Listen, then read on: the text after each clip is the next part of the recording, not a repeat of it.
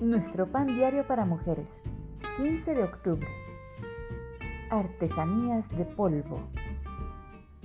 La lectura bíblica de hoy se encuentra en Génesis capítulo 2, versículos 1 al 7.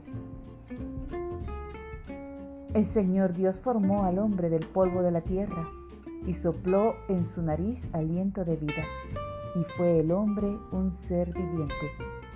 Génesis 2, 7. Cuando Dios eligió el polvo como su material artístico para crear a Adán, no tuvo que preocuparse de que se agotara. Sergun Hannah Holmes, autora de The Secret Life of Dust, La vida secreta del polvo, entre mil y tres mil millones de toneladas de polvo del desierto ascienden al aire anualmente. Mil millones de toneladas llenarían 14 millones de vagones de un tren que rodearía seis veces el ecuador de la Tierra.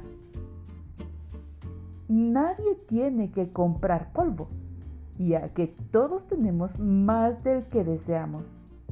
En mi casa lo ignoro lo más que puedo. Razono.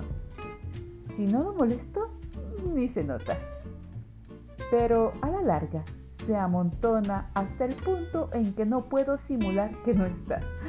Entonces tomo los materiales de limpieza y empiezo a quitarlo de donde encontró su morada. Cuando quito el polvo, me veo reflejada en la delicada superficie. Entonces percibo otra cosa, que Dios tomó algo sin ningún valor, el polvo, y lo convirtió en algo valioso. Tú y yo y todas las demás personas. Que Dios haya usado polvo para crear a los seres humanos me hace pensar dos veces antes de catalogar de despreciable a alguien o algo. Quizá eso mismo de lo que quiero librarme, una persona o un problema que me molesta, sea el material artístico que Dios usó para mostrar su gloria. Padre, gracias por mostrar tu gloria en mí.